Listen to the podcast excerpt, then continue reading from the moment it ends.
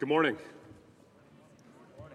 Like Julian mentioned, if you're here for Scholarship Weekend, would you please stand so we can give you a warm Scots welcome?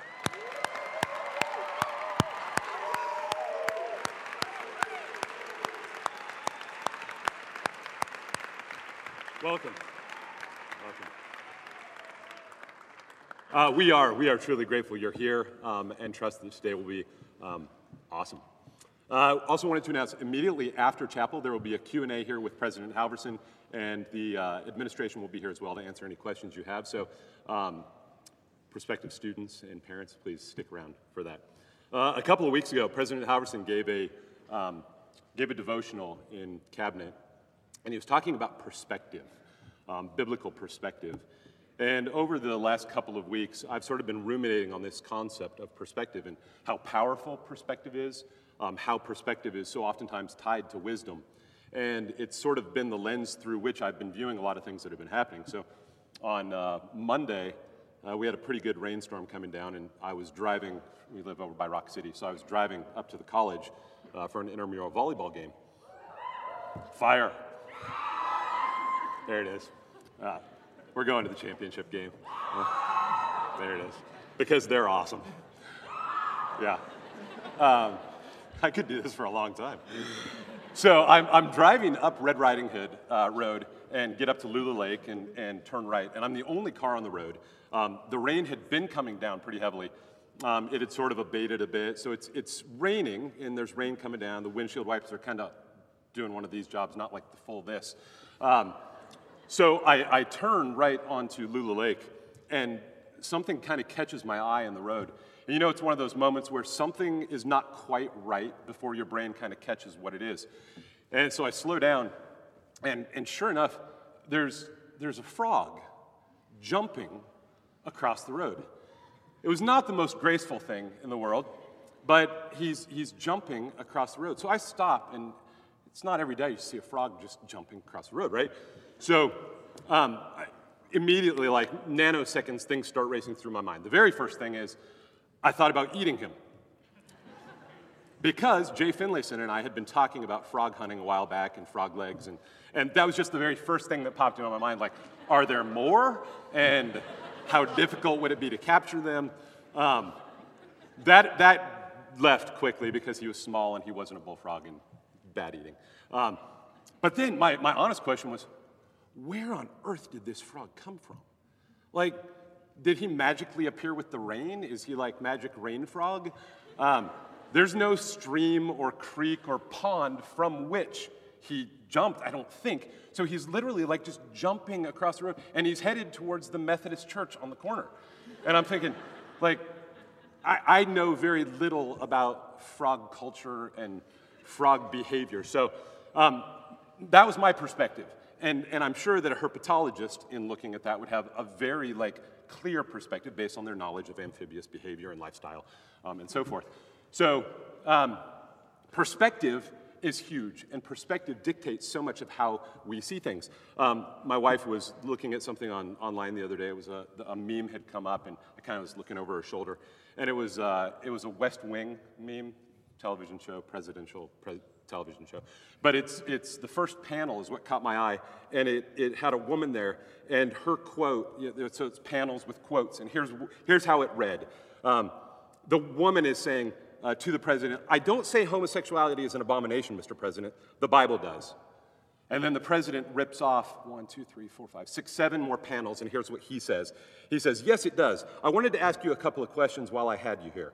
I'm interested in selling my youngest daughter into slavery, Exodus 21:7. She's a Georgetown sophomore, speaks fluent Italian. What would a good price for her be? While you think about that, let me ask you another. My chief of staff insists on working on the Sabbath. Exodus 35:2 clearly says he should be put to death. Am I morally obligated to kill him myself, or is it okay to call the police? Does the whole town really have to be together to stone my brother for planting crops side by side? Can I burn my mother in a small family gathering for wearing garments made from 2 different threads?" And then the last one is the kicker, right?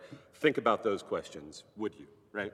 And I imagine that the perspective of the writer, that's like a drop the mic moment, like burn, done, the issue's gone, right? But for someone who has a slightly different perspective, for somebody who understands Old Testament law, who understands the difference between ceremonial, religious, and civil law, it's a whole different conversation, and the perspective is completely shifted, right? So we talk a lot about perspective here, and I think as Christians, we want to have biblical perspective because it impacts how we view life. It impacts how we view frogs. It impacts how we view memes and literature and nature and college and scholarships and relationships and beauty and tragedy and elections and race and ourselves and our God. So what is biblical perspective? So we talk biblical perspective, but what is it? In order to sort of dive into that a little bit, we're going to jump back into Exodus. We're going to look at chapters 5 and 6 a little bit. But first, we want to set some context and look at what's happening in the life of Moses. So Moses is born in Egypt, his people in bondage. And in God's providence, Moses ends up being raised in Pharaoh's household. We don't know too much about what happens in the first 40 years of Moses' life. But we do know that when Moses turns 40, he kills an Egyptian slave master who is beating a Hebrew slave. He buries him in the sand. And despite his favor of being in Pharaoh's house, he's found out, and Pharaoh sets out to kill him.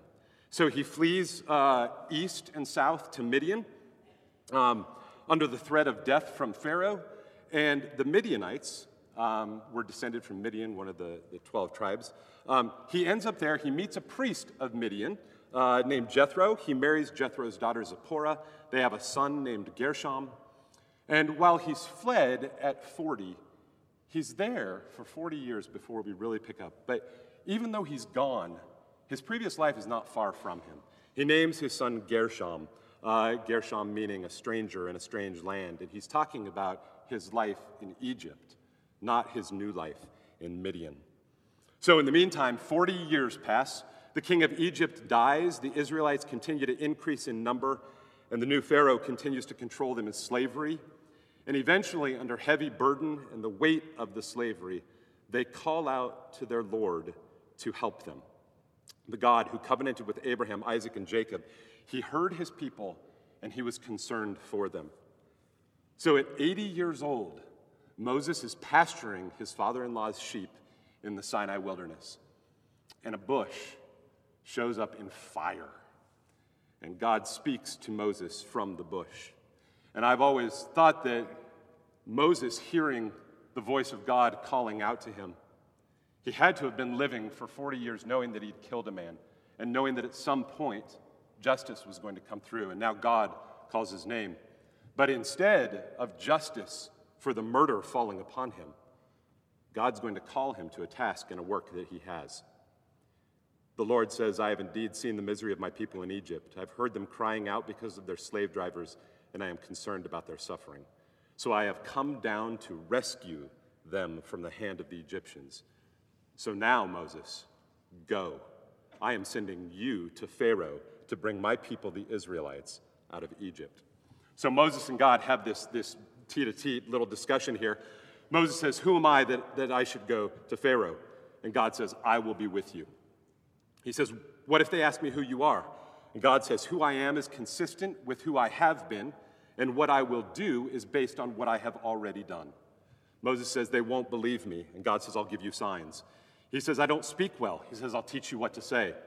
He says, please, Lord, don't send me. He says, I've chosen you, and I will go with you. So Moses goes, he gets permission from his father-in-law, seek release, and he wants to go see, he tells his father-in-law at least, if his people are still alive.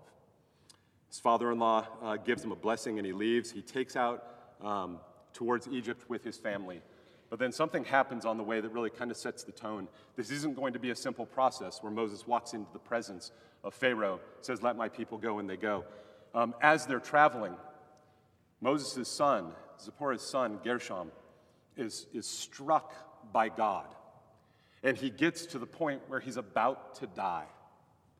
And Zipporah knows what's happening. And Zipporah goes and circumcises the boy and takes the circumcised skin and dabs the blood on his legs, a foreshadowing, that same exact word of when the blood of the lamb is going to be put on the lintels and the doorposts so that the Israelite people won't be struck down as the curse of God reigns through Egypt. Well, after that time, that kind of foreshadowing, Zipporah and the family appear to go back home, and Moses meets his brother Aaron in the wilderness, who God has sent to him. And they together set off to Pharaoh. So we pick up in Exodus chapter 5. Afterwards, Moses and Aaron went to Pharaoh and said, "This is what the Lord, the God of Israel, says. Let my people go so that they may hold a festival to me in the wilderness." And you have to wonder if the name of Moses still has meaning in Egypt. Is it a remembered name that perhaps got him access to see Pharaoh? Well, here he is now at 80 years old.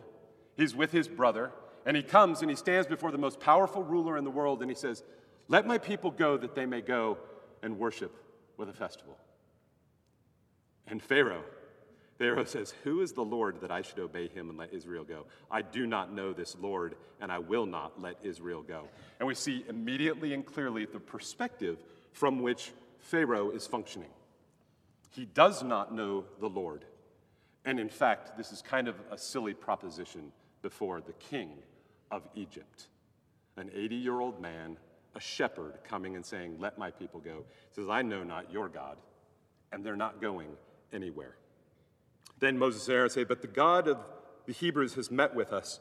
Let us take a 3-day journey into the wilderness to offer sacrifices to our Lord, or he may strike us with plagues or with the sword," conventional symbols of judgment. If you don't let us go, it's possible that God will judge us, that he'll strike us, and when he does, we won't be able to work, and you will lose your workforce.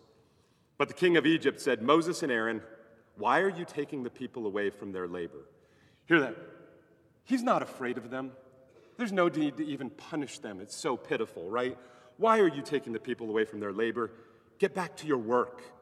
Then Pharaoh said, "Look, the people of the land are now numerous. They've grown and prospered. They're numerous." And you hear the fear as well. And you are stopping them from working. Like a good totalitarian, he stamps out any idea of resistance by now destroying the energy of the slaves. Listen to what he does. "That same day, Pharaoh gave this order to the slave drivers and overseers in charge of the people. You are no longer to supply the people with straw for making bricks." Bricks would have been mud from the Nile, and they would have put pieces of straw and scrabble in there, and they'd sit them out to bake. When they'd bake, the vegetable matter would release acid and make them sort of, they'd give them plasticity and strength. You're not allowed to any longer give them straw. Let them go and get it themselves, but require them to make the same number of bricks as before. Don't reduce the quota. They're lazy. That is why they are crying out, 'Let us go and sacrifice to our God.' Make the work harder for the people so that they keep working and pay no attention to these lies." So the way it was set up, you would have had slaves working in groups of slaves. You would have had a Hebrew overseer who would have had direct contact with the people. And then you would have an Egyptian slave or taskmaster who would have reported directly to Pharaoh. That's what they have. And now the Hebrew overseer is dealing with the reality. They have to make the same amount of bricks, but they also have to gather their own straw. The result is exactly what you'd expect. The slave drivers, the overseers, tell their people to find straw, keep the same quota. Then the slave drivers, the Egyptian slave drivers, end up beating the overseers because the people simply can't do what they're asked to do. So the overseers go and appeal to Pharaoh, and Pharaoh says, "You're lazy. Make the same quota of bricks."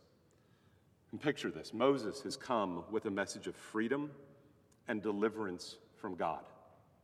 God has spoken by his very word to Moses that he is going to come and deliver his people from bondage. But the oppression is becoming more miserable and greater. So the overseers go and they find Moses and Aaron. And here's what they say to them.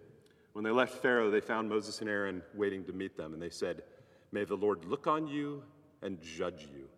You have made us obnoxious to Pharaoh and his officials and have put a sword in their hand to kill us." Any hope that the Hebrew foreman once had has turned to resentment. Moses and Aaron, may God, who you say has called you, may he judge you. His own people attack him more viciously than even Pharaoh did. And the impact on Moses is clear. Hear what Moses now says. Moses, who's been charged by God. God has told him, "I'm going to use you to free my people." Moses comes to the Lord and he says, "Why, Lord? Why have you brought trouble on this people? Is this why you sent me? Ever since I went to Pharaoh to speak in your name, he has brought trouble on this people, and you have not rescued your people at all. Why have you done this? You haven't rescued your people. You've in fact made it worse. And we want to stop here with Moses' reaction for one moment. Henry Nouwen tells a story, one of my very favorite books, The Road to Daybreak. He tells the story of one of his friends named Jonathan, and Jonathan has a little girl named Jessie. I think I've used this example once a few years ago. Some of you may have heard it, but it's really a beautiful picture. One morning when Jessie was 4 years old, she found a dead sparrow in front of the living room window. The little bird killed itself by flying into the glass. When Jessie saw the dead bird, she was both deeply disturbed and very intrigued. She asked her father, "Where's the bird now?" John said he didn't know. "Why did it die?" she asked again. "Well," John said hesitantly, "because all birds return to the earth." "Oh," said Jessie, "then we have to bury it." A box was found, the little bird was laid in the box, a paper napkin was added as a shroud, and a few minutes later, a little procession was formed with Daddy, Mama, Jessie, and her little sister. Daddy carried the box, Jessie the homemade cross. After a grave was dug and the little sparrow was buried, John put a piece of moss over the grave, and Jessie planted the cross upon it. Then John asked Jessie, "Do you want to say a prayer?" "Yes," replied Jessie firmly. And after having told her baby sister in no uncertain terms to fold her hands, this is what she prayed. "Dear God, we have buried this little sparrow. Now be good to her, or I will kill you." "Amen." As they walked home, John said to Jessie, "You didn't have to threaten God." Jessie answered, "I just wanted to be sure." And there we get to the heart of it. Jessie's prayer, her entire perspective, was dictated by the immediacy of her circumstances. Her compassion for the sparrow, her desire for God to be good to it, and without any guile, she threatens God. And that is exactly what the Israelites do. It's exactly where their perspective is formed. They allow their perspective to be dictated by the circumstances. They've been promised freedom, but they focus instead on straw and on bricks. Their perspective is not governed by what God was intending to do, but by the discomfort of what they were experiencing. God was in the process of delivering them from bondage. They thought God was absent because all they could see was the immediacy.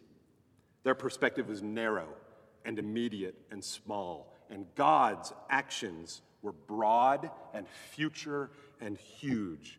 And even Moses gets caught in it. His perspective gets hijacked by the circumstances. He somehow casts aside what he knows God has told him is going to happen because he doesn't understand how God is unfolding his plan. And even as I say that, I'm being convicted because I know that is what I so often do. I know that's how my perspective is so often shaped. It's so often dictated by my circumstances, the way that things unfold, the things that I'm afraid of unfolding. My perspective can be skewed by seeing the immediate, seeing the circumstances and living within those instead of looking up and seeing what is larger. But then God speaks to Moses, and he doesn't rebuke him, and he doesn't rebuke the Israelites. He graciously reminds Moses of who he is, and he tells him what he's going to do. Hear this. In chapter 6, he says, "The Lord said to Moses, 'Now you shall see what I will do to Pharaoh. For under compulsion he will let them go, and under compulsion he will drive them out of his land.' God spoke further to Moses, and he said to him, 'I am the Lord, and I appeared to Abraham, Isaac, and Jacob as God Almighty. But by my name, Lord, I did not make myself known to them. I also established my covenant with them to give them the land of Canaan, the land in which they sojourned. Furthermore, I have heard the groaning of the sons of Israel because the Egyptians are holding them in bondage, and I have remembered my covenant.'"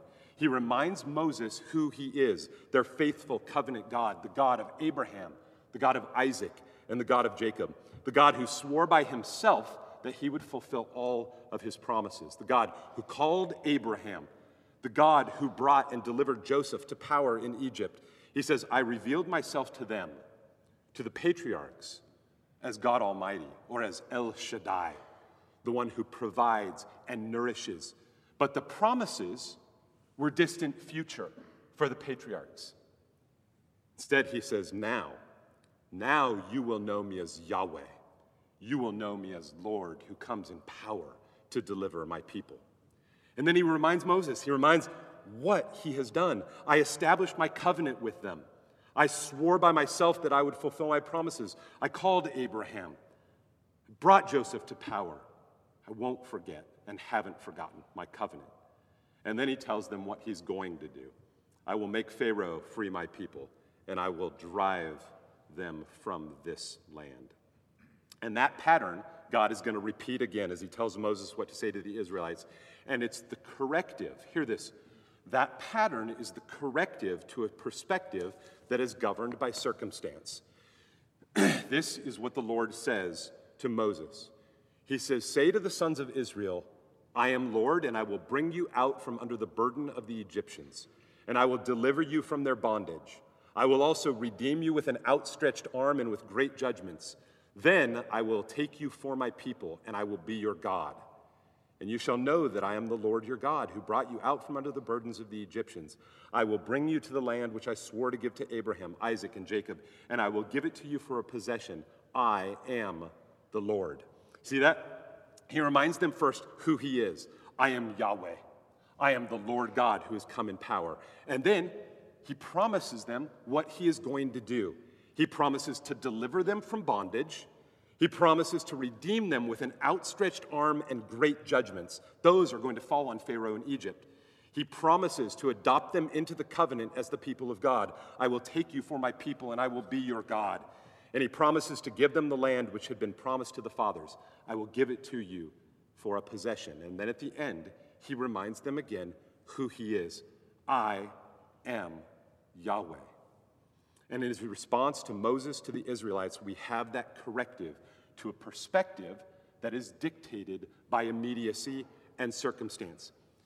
If we want to have a truly biblical perspective, it is inherently and will always be God-centered. It has to be. A biblical perspective is a way of looking at the world, at every event, every individual, every hope, every sorrow, and every joy, remembering who God is, what God has done, and what God promises to do. If we want to have a biblical perspective as we view our lives and the world, we need to remember who God is, what God has done, and what God promises to do. The Israelites were so focused on the straw and bricks, they forgot to look up and truly see. And things are going to get crazy. Frogs are coming to Egypt, right? Pharaoh's army is soon going to be chasing them, and they're going to be pinched in between the Red Sea and the army. If they don't look up, if they focus on the immediacy, they will have nothing to do but despair. And we are the same. Right? The world is a hard place. It's a place of breathtaking joy and beauty, but of breathtaking evil and sorrow and tragedy and brokenness as well. And we need to be able to see it with eyes that can truly see, so that we can walk and follow and love and honor and rest in our Savior. And that means that our perspective has to be steeped in remembering who God is, what he's done, and what he promises to do. And look, and this is super cool, God's deliverance of the Israelites foreshadows what is to come. It wasn't just a pattern for the Israelites. Listen to this. He promised to deliver them from slavery, and he has delivered us from slavery to sin at the cross. He promised to redeem them with an outstretched arm and with great judgments. He's redeemed us with an outstretched hand and great judgments that he poured out upon his Son, wholly righteous, fully God, fully man, innocent, on the cross, dying for our sake, for our sin, taking our punishment upon himself. He promised to take them for his people. He's adopted us as sons and daughters. He promised land as their possession. He says, I'm preparing a place for you and will take you to be with me. And then finally, he says, I am the Lord, Yahweh. I am the Lord of power and might. And Jesus says, I am Emmanuel. I am God with you. I will never leave you. I will never forsake you. If we boil it down, a biblical perspective is actually fairly simple. It simply means seeing with eyes of faith. And we see with eyes of faith, not because it helps us win a culture war, not because it prepares us to argue well, not so that we have answers or so that we're somehow superior, but eyes of faith allow us to better see Jesus, to draw closer to him, to rely on him, to rest in him, to glory in him, and to glorify him. Let us be a people who remember who our God is, what our God has done, so that we know the promises that he's made are sure and true and real. Amen? Amen. Amen. Let's pray. Father God, thank you for being a faithful God. Thank you, Lord, that you have proven yourself through all of history as compassionate, gracious, wise, just, and faithful. Help us, Father, to be a people who sees with eyes of faith, who never forgets to remember who you are or what you've done or what you promised to do. Help us, Lord, rest in your goodness and your mercy. Help us, Lord, to draw near to and to follow Jesus. Father, we give you all praise and thanks. In his name, amen. Let's stand and sing the doxology together. Praise God from whom